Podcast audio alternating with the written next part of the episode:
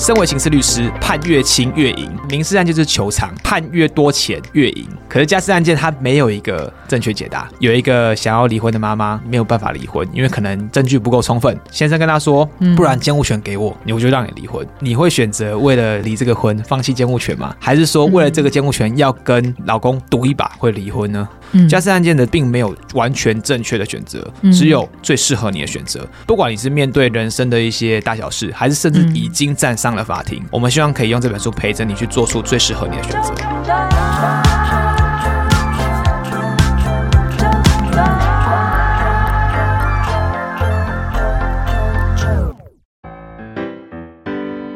收听周团，我是 JoJo。每一次在周团里头，各种主题总是会有很多的一些好朋友们愿意分享他的专业，分享他的心情。那这一次呢，则是希望能够借由这一本书，分享他的专业法律知识。这本书的名称叫做《那十八张传票：从难解到和解，法庭中最不舍的亲情选择题》。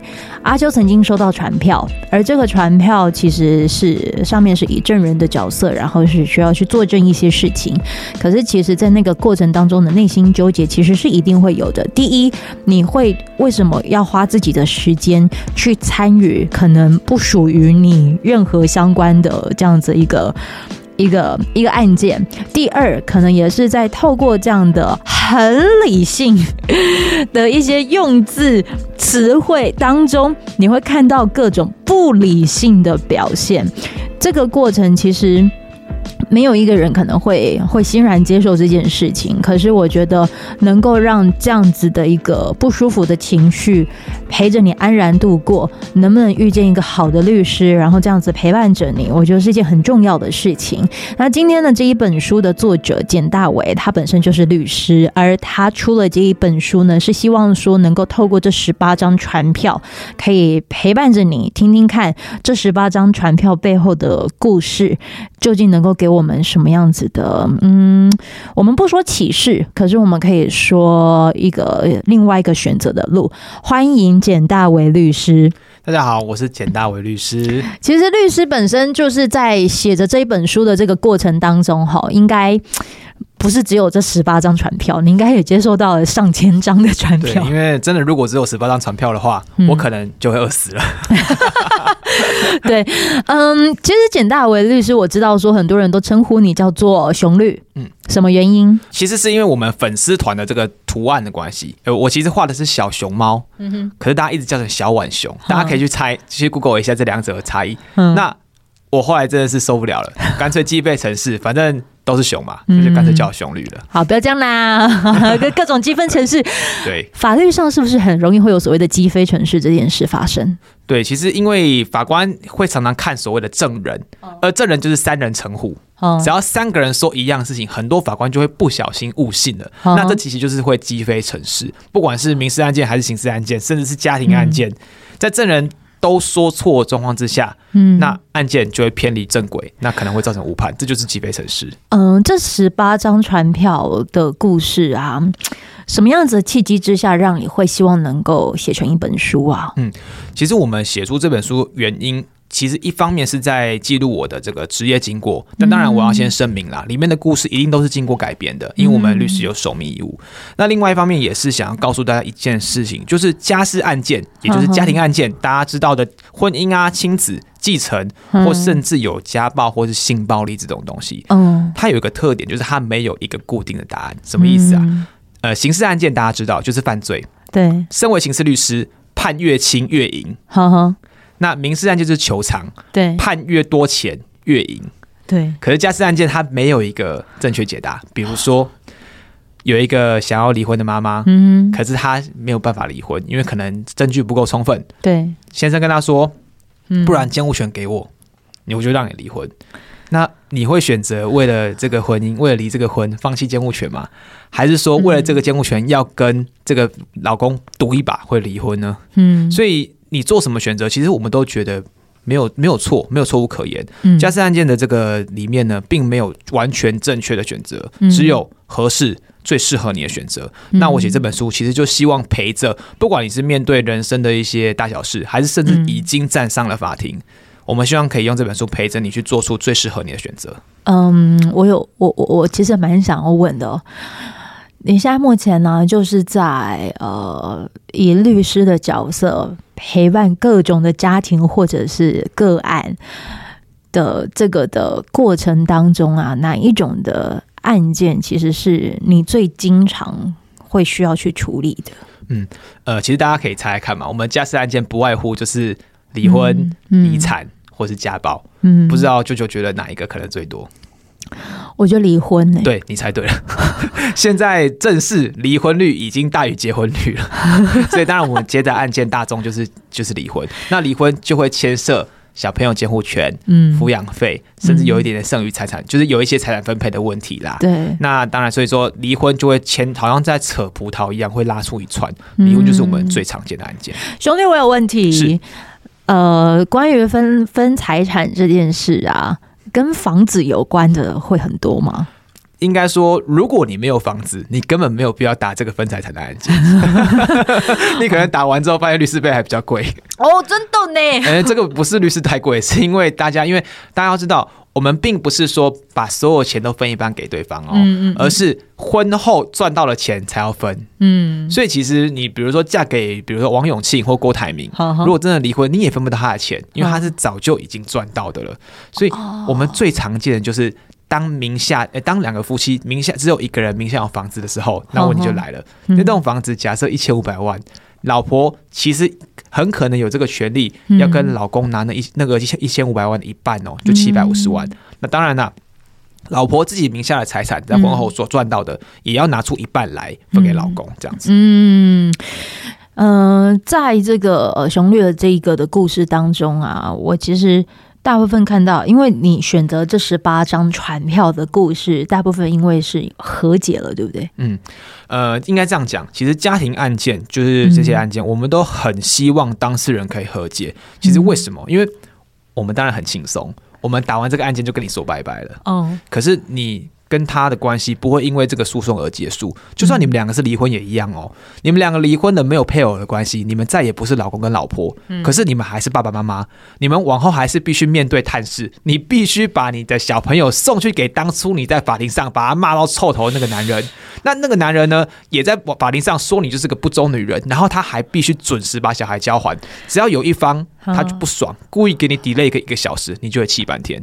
所以为什么我们觉得说和解比较好？好的原因是因为判决就是用一个最冷冰冰的方式来实现你的愿望，嗯，可是他不管后面，就好像事后不理一样，嗯，但是如果是和解的话，是有机会去修复你们两个之间的关系，或甚至只是不要更糟都好，嗯嗯，所以和解才是一个在家庭案件中最有利的选择。而我自己也超过九成的案件都是以和解收场，都是以和解收场。你有想过，就是当你当律师之后，我先我先来问一下，就是在当律师之前，你觉得律师是什么样子的一个行业呢？我必须说，我被一一款电动给害了。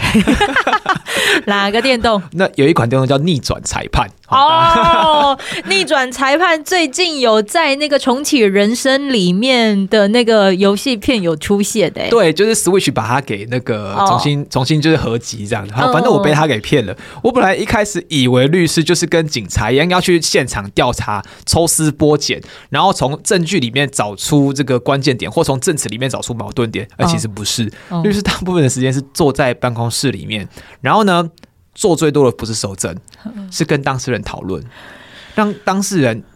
知道自己要做什么，因为其实很多来找我们的人只是希望告死对方而已。可是他想要什么，其实他自己不知道。那在这样的状况之下，你的诉讼就变成一种互相折磨，他也是折磨自己。嗯那其实我们的工作是要当让当事人脱离这个关系，那就是在解决问题。所以我们必须花很多时间跟当事人谈，来厘清说你到底要干嘛。嗯，所以这个是你没有想到过的事。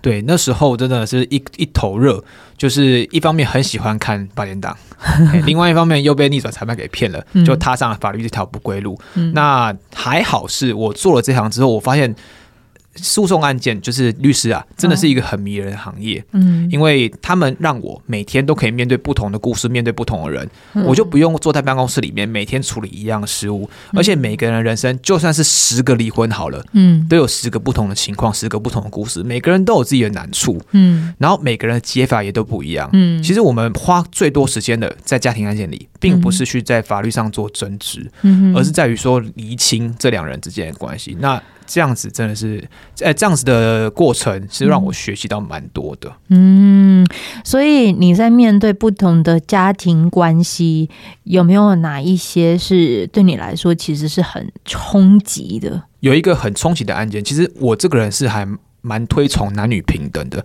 嗯可是我没有办法想象说那个那个家庭竟然是男女不平等到这个程度。多不平等啊！他是爸爸被大儿子带来我们事务所，要告小女儿付抚养费。那我说、嗯、哦，也不是不行啊，然后因为老老爸老爸爸确实是没有工作能力，而且也真的没什么钱了啦。嗯。那我说那要告，那有四个小孩，嗯。这样子你们是打算只告小小女儿吗？嗯。他们说他老爸说对，嗯，我说哦，可是你们有四个人呢、嗯。那为什么不平均分担呢？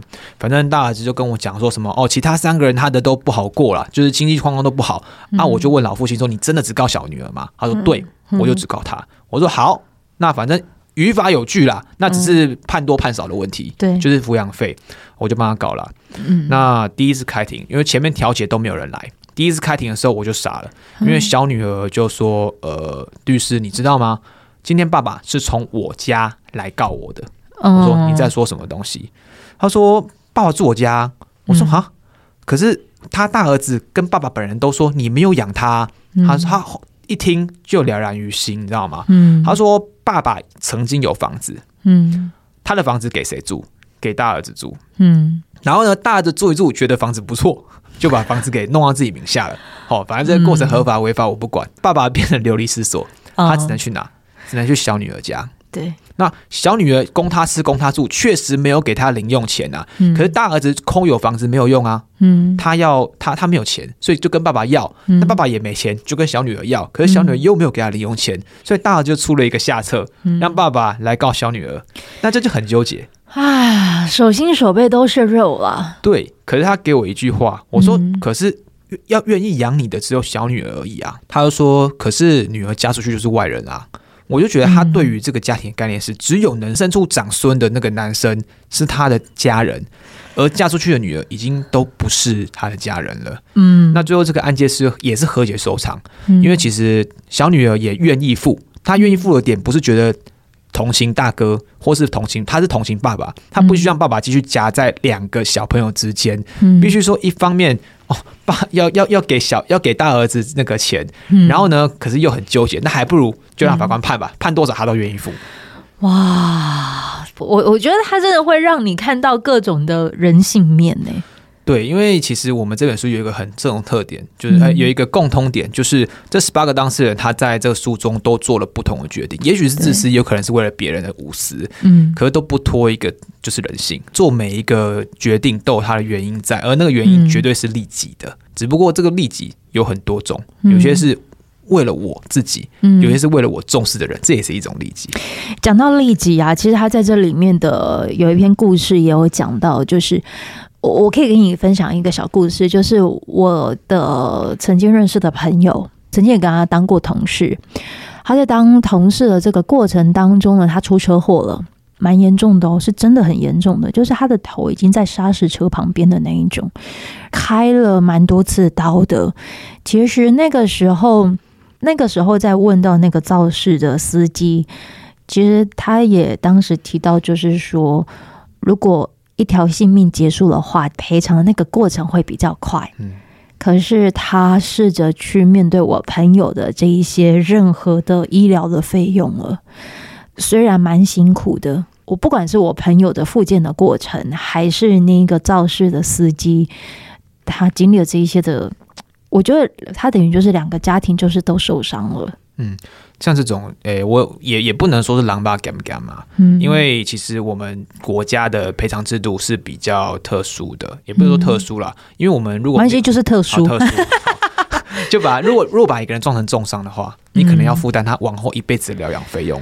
可如果是撞成死亡的话，嗯、那你只要赔他的慰抚金，就是精神赔偿就好。嗯，而精神赔偿通常都定在三四百万左右，嗯、相比往后的照顾费用真的少非常非常多。这个就是会出现一些八卦，比如说，哎，有些人撞到人就直接倒车，嗯，就把他给直接碾过去了，就只是。就是这个是非常非常算计也非常现实的，可是这就是我们目前法律所带出来的结果了。嗯，当然不是说要你 让你去做这件事情，而是你要知道，当那个人可能是选择罢过，然后让一一条生命结束的时候，他接下来活着的日子，我觉得也不会多好过。没错，他可能一辈子都会在这个，对，等于说是背了一条人命了，而且他只有他知道，嗯，那条人命是他故意选择夺走的，嗯，那。你觉得这样值得吗？为了省那些赔偿费用，你愿意承担一个人命吗？嗯、如果是我，我是不会愿意这样选择的。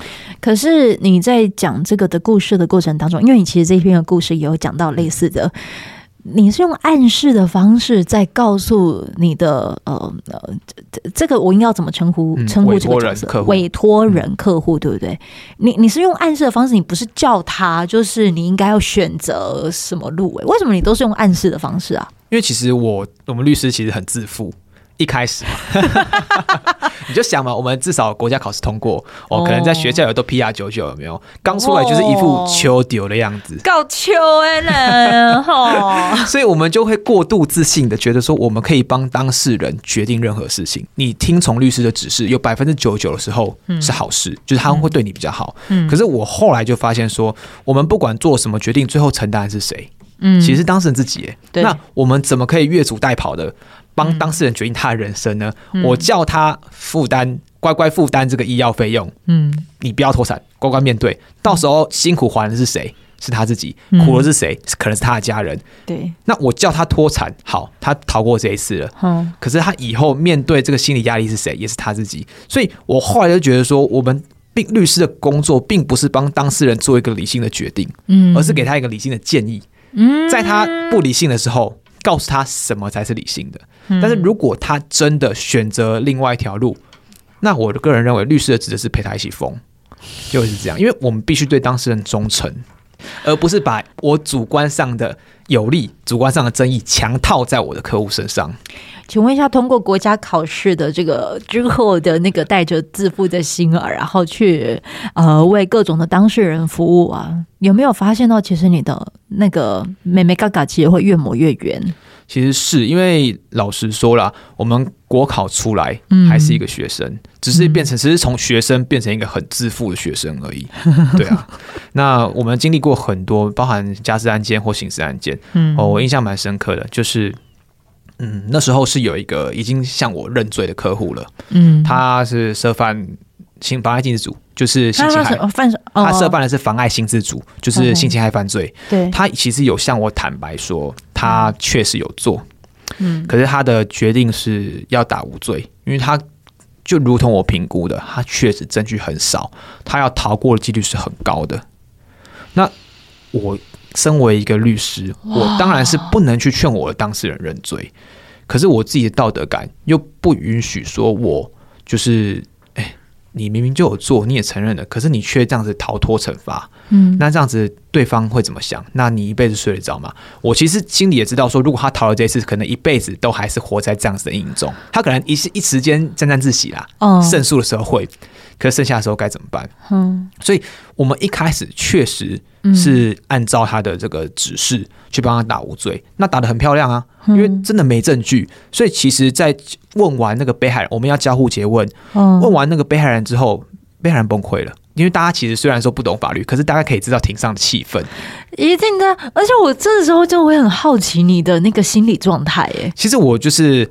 呃，我有我有我的道德价值，所以其实我知道我在做的事情是非道德的。嗯，可是依据律律师伦理来说，我做的事情才是正确的。嗯，那我们每天其实，在工作的时候，就是在把一般人的普世价值跟我们律师伦理放在一起，不断的这样激荡冲突。嗯，对，那时候当事人真的是对，就是被害人，真的就是崩溃。那当然也诅咒我啦。对，因为我，因为我们我我我其实能理解。好，可是问完之后，我其实就是还是把当事人找来事务所，问他最后一次说，就是我们现在这样子放着不动，就会赢了，就你会无罪逃脱。嗯，可是我说你性侵害人，你性侵害的人是谁？嗯，是他的伴侣哦，就是那时候女朋友啦。嗯哼哼，我说你曾经也跟他爱过。你也曾经这样子对他，你也跟我承认过了，嗯，有没有更好的解决方法？嗯，因为我就是直接就把那种大佛家理论拿出来跟他讲一下，说你这样子会有报应之类的，其实又有有点暗示他说，你还是必须正视自己的错误。嗯、那我是跟他讲法是说，现在对方知道他要输了，嗯，他知道了，这时候我们就有和解的机会了。对不对？因为如果被害人知道他要赢，他一定把我当事人关到屁股烂掉啊。嗯嗯。可是他现在知道他输了，我们才有机会跟他和谈，才有机会补偿他一笔钱。哦。因为被害人也知道说，继续放下去，什么都拿不到。那我最后是那个当事人还不错，他是终于跟我就说好，那不然谈谈看和解。最后这个案件怎么处理？是我们跟我们虽然打得很漂亮，可是跟被害人达成了和解。嗯。而这个和解是当然是。很市侩的啦，补偿他一笔钱。那最后有没有认罪？有，有向法官认罪。因为当事人最后认罪完，也跟我说，他觉得对，如果他逃脱了这次，他一辈子会良心不安。嗯、那在我能确保他可以缓刑的这个前提之下，就有点像双赢了。他一方面放下自己心中的这一个芥蒂，面对这个处罚，那实质上也没有造成他任何的一些危害，因为他不用关。那被害人也拿到补偿，这个是很难得才会有的双赢局面。哇塞！自从这个之后，我才会觉得说，哦，那这件事情真的让我整个人从一个义愤填膺、自语自自诩为正义的律师，才开始正视说，其实我们这个行业的黑白界限是还蛮模糊的。嗯、那我们是要把持心中的那个道德感，还是要有一点点呢、啊？嗯，你在开始要就是认真的看待你的这个道德感的这个的过程当中，你内心会有各种的。纠结吗？或者是你身边的朋友，嗯，是会怎么怎么怎么看你的？呃，我我认为律师这个行业并不是每一个人都做得来的原因，是因为我也有一个朋友，他有律师执照，嗯，可是他在打完一个性侵害案件之后，他就崩溃了，他就再也不做律师，嗯，所以我觉得讲难讲难听一点，我们需要一点人格特质，就是有点没良心。我讲白了就是这样。可是可是我们的这个没良心是指说对于。应该说，我们这个没良心是指坚守我们的律师伦理，嗯，以当事人的利益为重。那当然，我每天都在纠结，我必须这样讲。我其实刑案承办的没有到很多。我在面对家事案件的时候，我有时候真的会知道我的当事人明明不适合继续照顾小朋友，对。可是当事人他也没有恶意，他就是放不下自己的孩子。好好。那跟对方杠上的时候，哎，可能还真的会打赢，也可能会打输。嗯。但这时候。我的义务就是提醒他说：“你赢了这场官司，那你接下来代价是什么？你已经撕裂了你跟你配偶、前配偶之间的关系，而且你以后要面对的是照顾这个小孩，你的生活会大受影响。嗯，所以我们都是尽一个劝告的义务啦，而不会去直接帮他说你就是不能争取小朋友。”嗯。我觉得在听到这边的时候啊，你可以大概知道，就是说，其实，嗯，熊律他在面对各种案件的过程当中，他内心的那个纠结感一定有，而且是，我觉得那可能是你下班之后，你回到家洗了澡的过程当中，回到你自己一个人的生活状态的时候，你真的会有各种的的声音出现。但是我觉得。你也一直尝试在做的一件事情啦，就是把这些经历记录下来，嗯，写下来，然后写下来可以让这些读者们可以去看一看，就是这一些的个案，这些委托人他可能是怎么去选他们下一步要走的路。没错，因为其实就像我讲的，家事案件没有一个正确选择，有一个最适合你的选择。可是有时候你不知道要怎么选的时候，嗯，看看一些过往人的经历，看看他们选了这个之后，后面会有什么样的结果，嗯、这其实可以帮助你做出你的决定。所以这也就是我写这本书为什么我都挑和解，因为其实我鼓吹和解啦，希望大家还是可以就是放下一些就是嗯不该拿写的东西，嗯、然后正视说自己需要什么。嗯、那真的只有和解。走出才会真正的走出来，这样子。这个主要都是可能跟家事案件有相关，对，所以他会以这样子的方向去谈这件事情，就是关于和解这件事。那也希望就是你在听完这一本书，如果你可能对于家事案件，然后想要知道说还有哪一些其他选择的可能性的时候，也许你就可以来选择这一本书。有没有哪一些的读者可能透过你的这一本书有给你什么样子的回馈吗？嗯。呃，因为这本书才刚上市啦，所以说其实这个读者回馈比较少。嗯、但是我有一个过往的当事人，因为他一定是挺我的吧，所以他第一时间就买了。嗯、里面有一个故事是在讲说，如果把爱说出口，女儿还会讨厌我吗？嗯、哦，这篇主要是在讲说，有一个爸爸，因为他比较不善言辞，女儿就会开始出现说，你是不是不爱我？嗯，那进而就会如果说我不想跟爸爸进行会面交往，不想跟爸爸探视，他们两个离婚了。嗯，那。他的状况跟他有点类似，嗯，他是两方都这个当事人，他是两方都已经离婚了，嗯，那只是说在探视的上面会有很多摩擦，因为妈妈有时候就是会干扰人家探视这样子。嗯嗯，他看了我这篇之后，是有在找妈妈这边深深刻谈过一次，嗯，因为我觉得很多男生有一个很大的区，应该说是很大的不擅长的地方，就是表达自己的需求跟我的感受，嗯，他就跑去跟妈妈讲说，我知道你妨碍。他他没讲这么白啦，可是他大概就讲说，我知道你妨碍我探视是因为你被送哇，可是我告诉你，就是一件事，就是我真的很难过。嗯，男生很习惯用生气来表达自己的难过，可是他是这是很直截了当跟他说，我看不到女儿，我真的很伤心。嗯，为什么？因为我不止你爱我们的女儿，我也爱。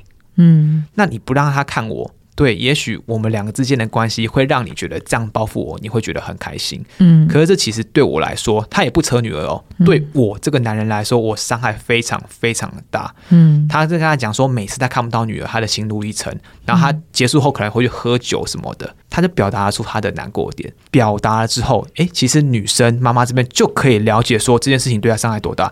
他们两个之间的谈事就顺利了许多。也许是妈妈理解到说，这个男生他的情绪不只有生气而已，嗯，也许也是出于同情，说哦，我让这个人这么伤心，可是我们两个已经离婚，好像没这个必要。这个欠缺表达的男性在看了这本书之后，表达完他的感受之后，诶，他的生活顺利也非常非常多。嗯，所以其实也是要跟读者就是，如果你看到这篇的话啦，不管是爱要及时说出口。还是我们不善表达言辞，男性需要表达。嗯，我会觉得说，人家不是你的蛔虫，你东西还是得说出来，人家才会理解。因为沟通靠的都是言辞跟嘴巴。希望你在就是看完这本书，还有就是听完这个访谈之后，让你自己的生命再多一点，就是给自己一点机会吧，就是说出口的机会吧。这个说出口不见得就是好，可能有好有坏，但至少都可以让彼此的真心话，就是摊在阳光下，就是彼此都可以再更加了解彼此。今天非常谢谢，就是我们的熊律呢，就是来到了啾团，然后跟大家聊聊这一本书，也希望你能够就是用这一本书去照顾更多人。希望大家看了这本书之后有什么样的心得都可以，不过希望对你们的人生做了决定有所帮助。非常的感谢，谢谢你，谢谢舅舅，拜拜。拜拜。